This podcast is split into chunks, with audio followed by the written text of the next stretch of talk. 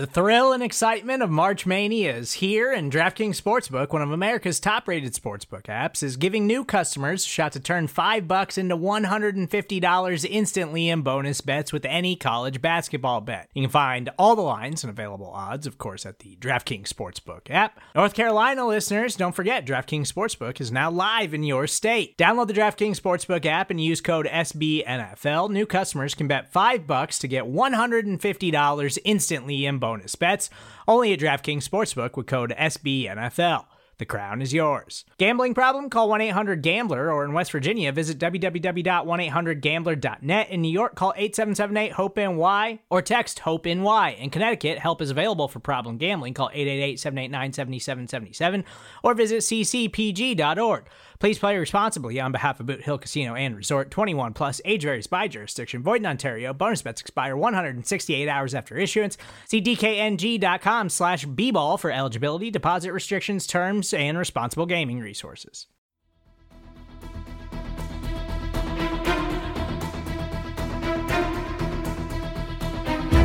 Hello, Bleeding Green Nation, and welcome back to another edition of Eye on the Enemy, powered by SB Nation and Bleeding Green Nation. I'm your host, John Stolnis. You can follow me on Twitter at John Stolnis. And coming up on this episode of the podcast, we are going to take a deep dive into the Baltimore Ravens as one of the best teams in the NFL gets ready to take on your Philadelphia Eagles on Sunday afternoon at Lincoln Financial Field, in which there is going to be a smattering of fans in the stands. So we're looking forward to that.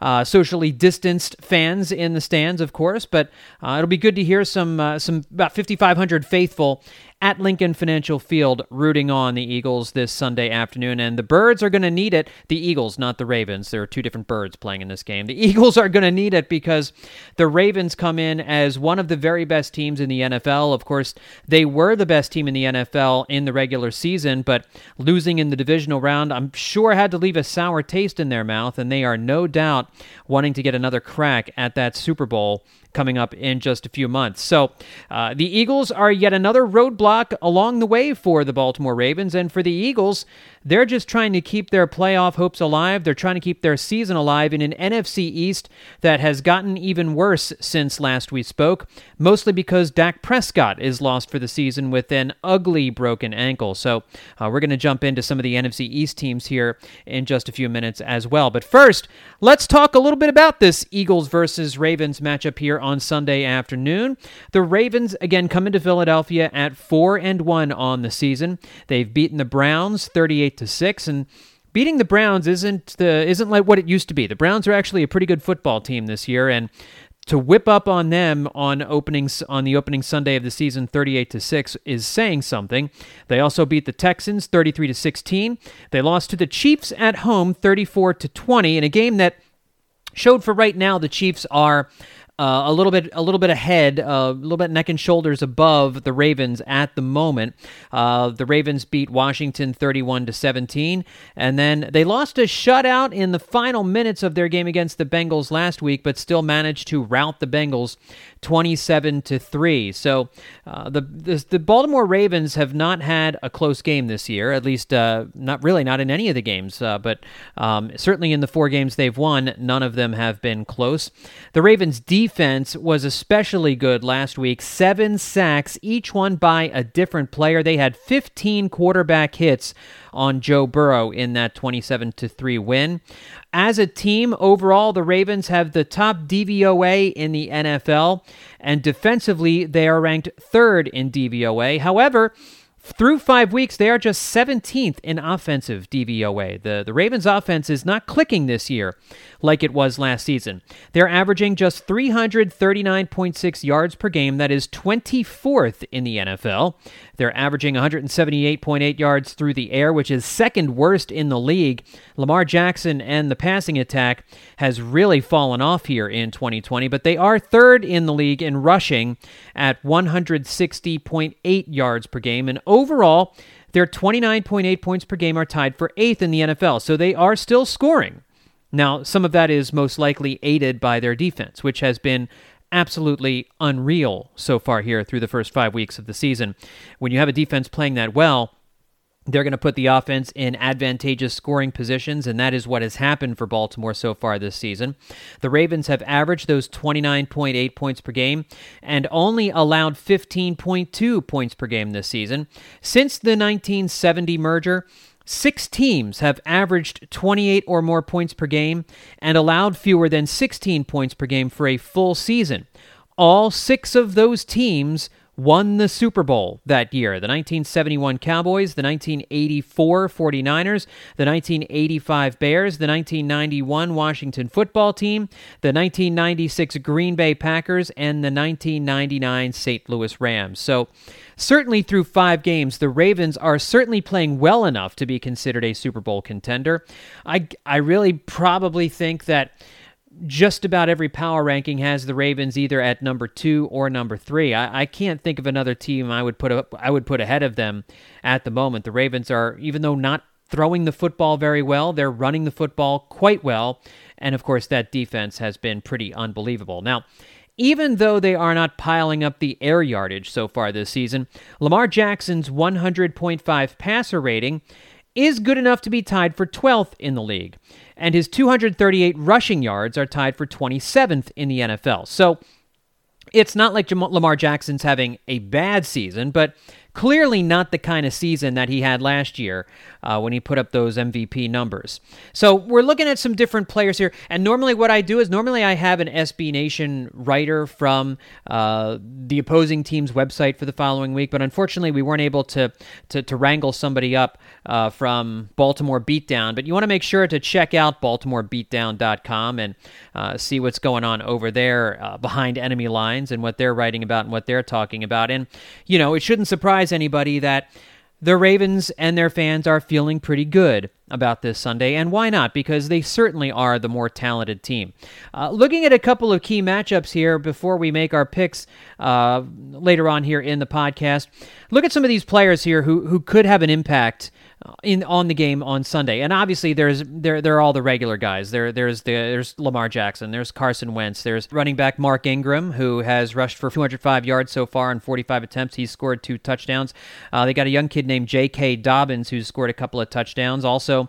Uh, and of course Lamar Jackson leads the team in rushing yards. Gus Edwards averaging 5.6 yards per attempt also. So they've got a dynamic backfield, including the quarterback. So the Eagles have traditionally been pretty good against the run. They've traditionally sold out against the run, and that might be the tactic this week. And one of the things that the Eagles have done in practice this week is have Jalen Hurts be Lamar Jackson, uh, to, to do all of the things that Lamar Jackson could possibly do. Run some of those Ravens plays I'm sure that they've seen on film, and no doubt the Ravens will have some new things to throw their way uh, this Sunday. But uh, this is this ha- having Jalen Hurts this week. Maybe it helps the defense figure out a way to shut down this Baltimore rushing attack because, like I mentioned, the passing attack has not been there for Baltimore so far this season. But that's where a guy like wide receiver Miles Boykin could come in.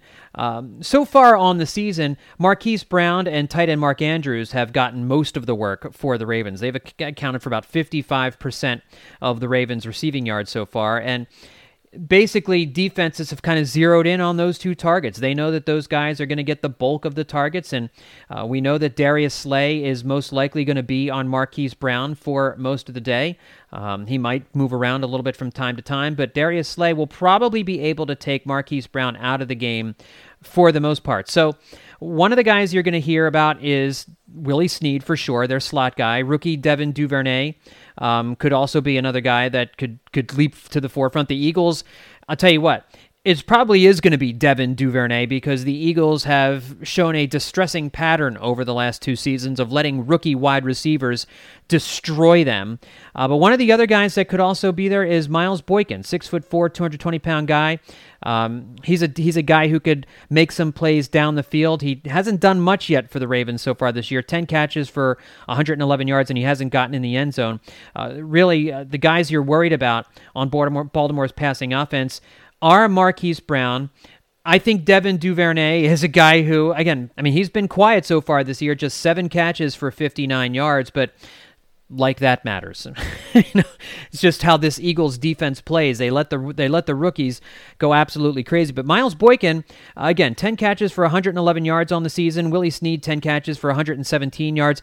The guy who the Eagles are really going to have to be concerned about is of course the tight end Mark Andrews, who has 18 catches for 222 yards, the leading second leading receiver on the team behind Marquise Brown, but he's gotten into the end zone 5 times already. So, he is a dangerous weapon inside the red zone and we know we know how brutal the Eagles have it at linebacker right now. And we know how how tough it has been for Nate Gerry to handle decent tight ends. And Mark Andrews is better than a decent tight end. He's one of the league's better tight ends. Gerry's getting gashed by opposing tight ends, and Baltimore could have, frankly, Andrews could have a huge day if Gerry can't get it together. And you might see, uh, we might have reached the point where you're not going to see him nearly as much. Will Parks is going to get some action here on Sunday afternoon. Finally back after uh, after being on the uh, on injured reserve for the first few weeks of the season and working his way back having him on the field in some of these in some of these situations where you're hopefully you're hopefully getting Nate Gerry off the field or you're getting Nate Gerry on someone else or handling some other type of duty you don't want him on Mark Andrews, and maybe that's where Will Parks comes in, and he can be kind of that uh, that that nickel linebacker who who fills the void and, and can make some plays and make some things happen because it's not happening with Nate Gerry. So, uh, looking at the Baltimore wide receiver situation, that's that's what you're looking at. Marquise Brown and Darius Slay probably going to get matched up. It's going to be it's really going to come down to Mark Andrews, I think, and whether or not the Eagles linebackers and safeties can handle him. And if, and if they do decide to take him out of the game, then you got to look out for the slot guys: Willie Snead, Devin Duvernay, Miles Boykin. The Ravens do have some weapons there, there, but they are not top shelf weapons. These are not, especially wide receiver. These are not these are not Pro Bowl options at wide receiver, at least not yet. So uh, the secondary, even without Avonte Maddox, uh, the, again this Sunday, you would think that they would be able to. To, to hold down the fort against a, a Ravens passing offense that hasn't been very good so far this season. One of the other key matchups is going to be can Zach Ertz get back in the groove and and him going up against defensive back Jimmy Smith. Zach Ertz has struggled to match his production from previous seasons. He has had a down year so far this year. We've seen it. We've seen the connection between him and Carson Wentz just hasn't been there, but that can turn around in a week. That can that script can flip in can flip in a hurry. Now, Smith is a 10-year veteran. Most likely, he's going to be the one of the guys, one of the main guys tasked with stopping Zach Ertz. Um, he's got decent size. He's got de- decent cover skills. He'll probably be a guy that they line up uh, across from Zach Ertz. And uh, what what has been happening with Ertz is he's been getting bullied around a little bit out there, and he just hasn't been able to to to, to shed blocks and and run routes the way he normally does. But uh, if the Eagles are going to compete in this football game offensively, they're going to need their former Pro Bowl tight end to play like a Pro Bowl tight end. If they can't, if he can't do that, this team is going to struggle. Now, the Eagles have seemingly an advantage on the on the uh, defensive line with averaging 3.7 sacks per game with their ta- pass rushing talent and Brandon Graham, Josh Sweat, Derek Barnett. They all have at least two and a half sacks. Uh, you've got Fletcher Cox, you've got Malik Jackson, um, you've got uh, uh, Javon Hargrave. Now, these guys are up and down. Some weeks they're all over the place, and some weeks they're getting shut down. They they should not have gotten as shut down as they did last week against the Pittsburgh offensive line, but but they did. Orlando Brown Jr. is gonna is gonna have a tough task as as uh, as is the rest of the Baltimore offensive line to try and keep Eagles the, the Eagles front four out of Lamar Jackson's face. But again, the Ravens move guys around. It's it's not a typical pro style offense we've got going on. It's not even a typical spread offense. It's just this is a weird hybrid offense that John Harbaugh runs, and uh, it's it's you know you're going to have to see Eagles probably the Eagles guys on the line. The teams have been taking advantage of the Eagles over aggressiveness with with jet sweeps and end arounds and and uh, swing uh, swing passes into the flat, and they have killed the Eagles this year. Opponents have killed the Eagles this year on those types of plays, and that's what the Baltimore offense is based on: is misdirection, is is run pass options, it's it's end arounds, it's it's it's jet sweeps, it's it's all that stuff. And so the defensive line is going to have to play disciplined. They they've got to look at Lamar Jackson probably more as a runner than a passer, and I say that, and Lamar Jackson will probably put up 375 yards in the air. But that's how the Eagles, I think, how their front four has to approach this game. They have to, you know, it's almost like Mike Vick back in the day, where you basically had to do a mush rush. You ba- you had to maintain your rushing lane, so he he didn't break contain, and that's what the Eagles are going to have to do. What they're going to have to do here. So you might not get a big sack total, a big sack day, unless the Eagles are disrupting running plays behind the line of scrimmage. So uh, Brown is a, a a good right tackle. Um, Philadelphia has a strength among the front four. He's going to be a key guy to watch uh, at right tackle uh, in order to keep guys out of Lamar Jackson's face. Of course, one of the guys that Eagles fans are going to be watching very closely on Sunday afternoon is LJ Fort. Inside linebacker LJ Fort, who the Eagles signed to a free agent contract last year. He was the third free agent this team signed last offseason a guy they clearly targeted and then never played. Now, I don't know if that's Howie Roseman. I don't know if that's Jim Schwartz, but they let LJ Fort go in the middle of the season in order to get a fourth round compensatory draft pick. And then they ended up losing that pick when Jordan, Ma- or it got nullified when Jordan Matthews uh, was cut by the 49ers. So they basically let LJ Fort go for no good reason whatsoever.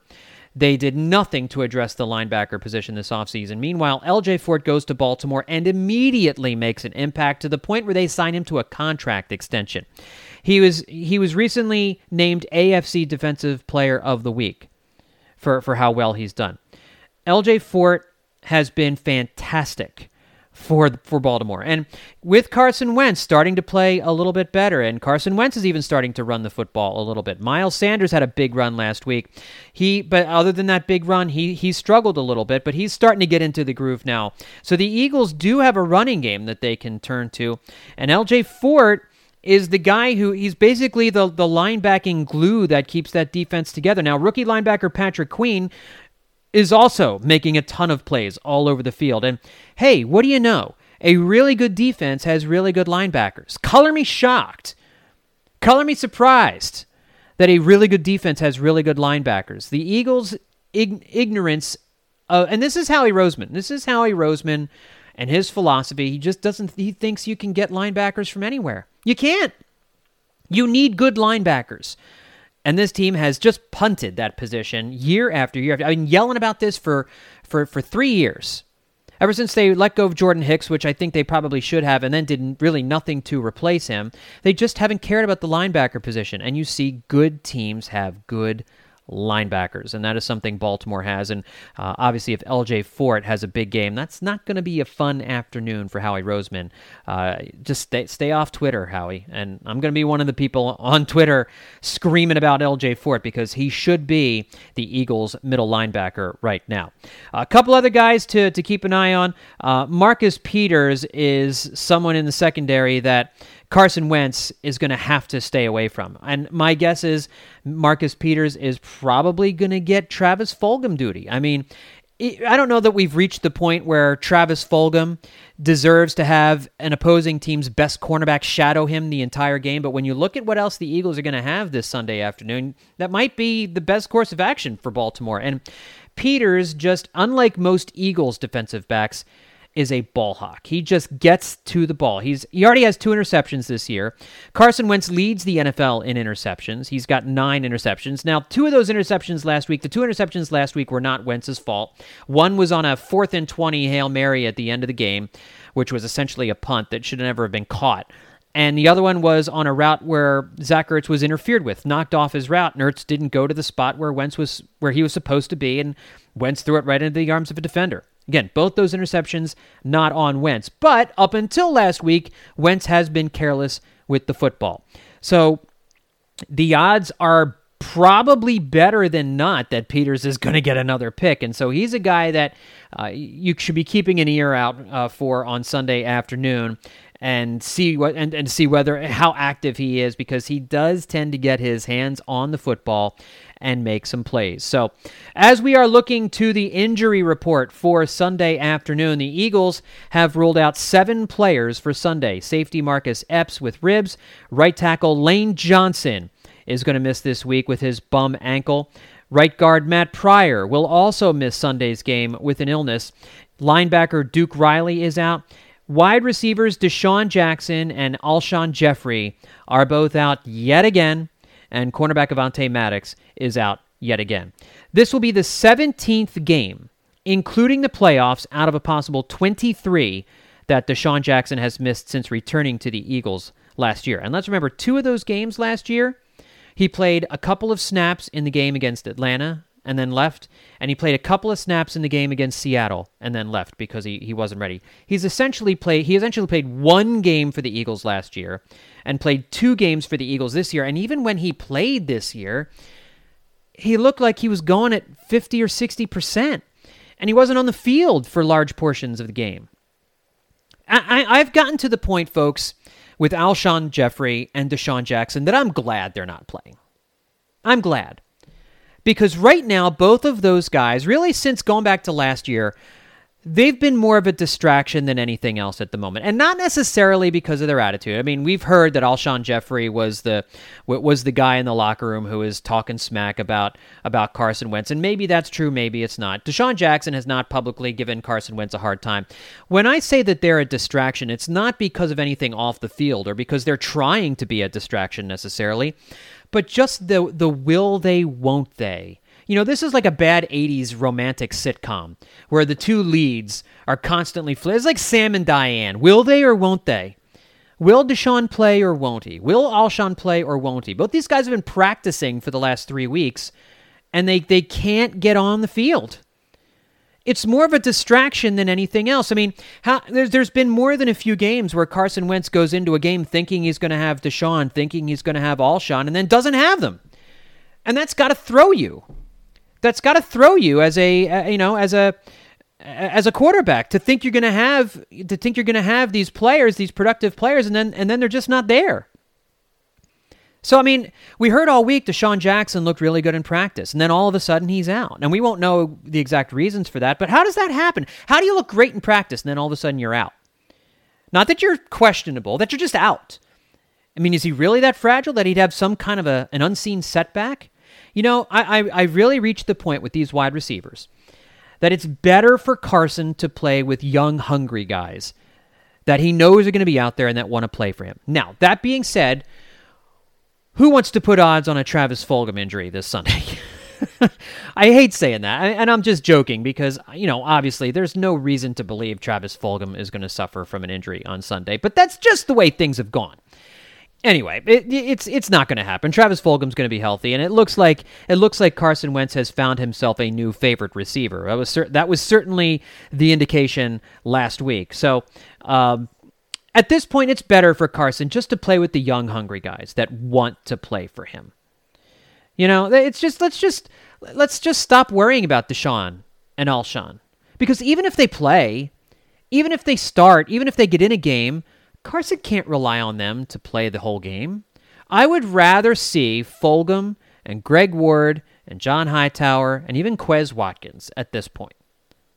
And Deontay Burnett. I would rather see these guys than DeSean Jackson at 65%, kind of going through the motions out there and then leaving the game in the middle of the third quarter. Or Alshon Jeffery kind of going around, you know, catching balls and running out of bounds, you know, because a stiff breeze blew him over, or blowing out his tire midway through the second quarter, and then the Eagles are scrambling again. How many times has that happened with Carson over the last couple years? It's distracting. And I realize some of that's football and you got to deal with it, but not when it's week in and week out with these guys. And the whole will they, won't they play? They're practicing. Will they play? Won't they play? Just, just enough enough. I'm tired of it. I'm tired of it. Let's let the young guys play. See how, you know, I just think Carson plays better with those guys. Now, he needs people around him who can make some plays, and Travis Fulgham made plays last week, and that's why he got all those targets. That's why he caught 10 balls. That's why he went for over 150 yards and scored a touchdown. That's why he's got two touchdowns this year. Carson Wentz saw guy making plays for him.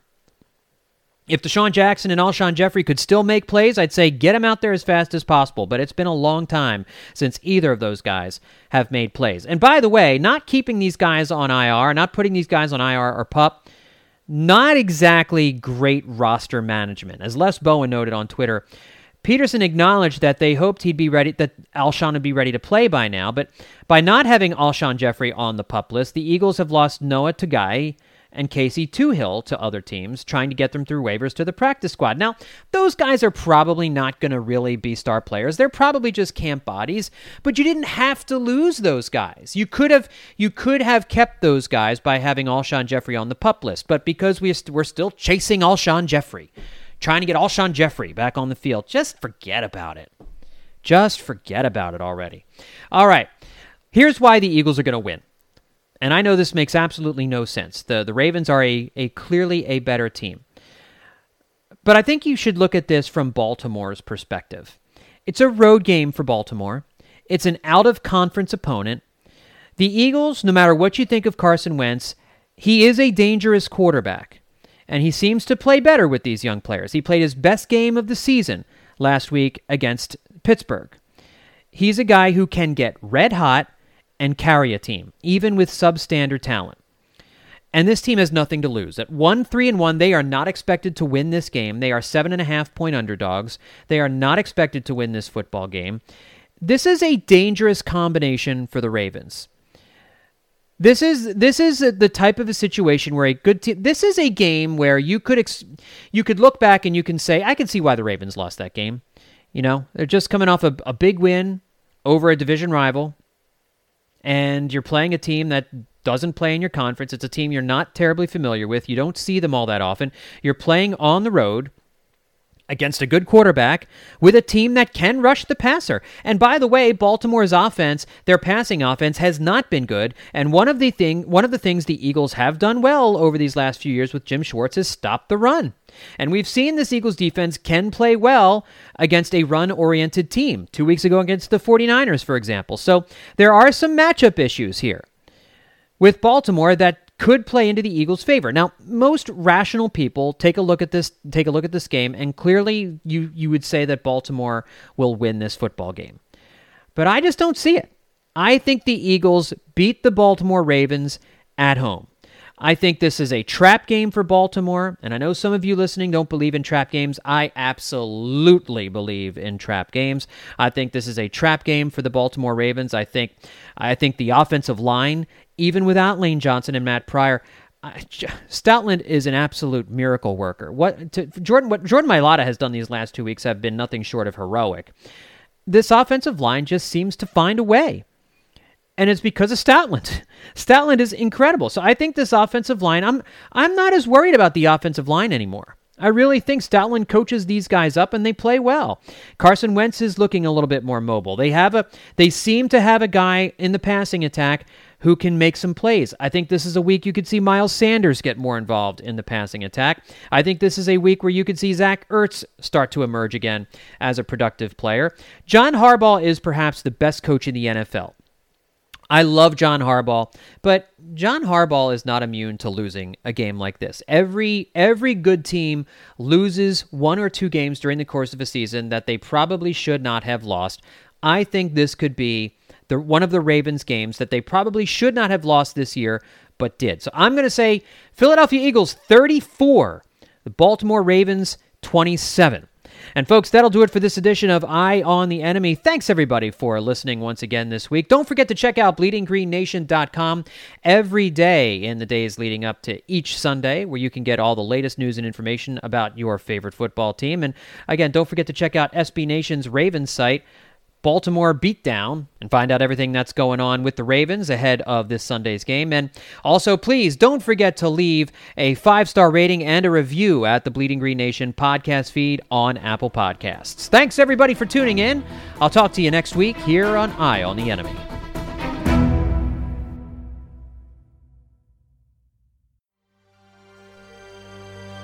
He G N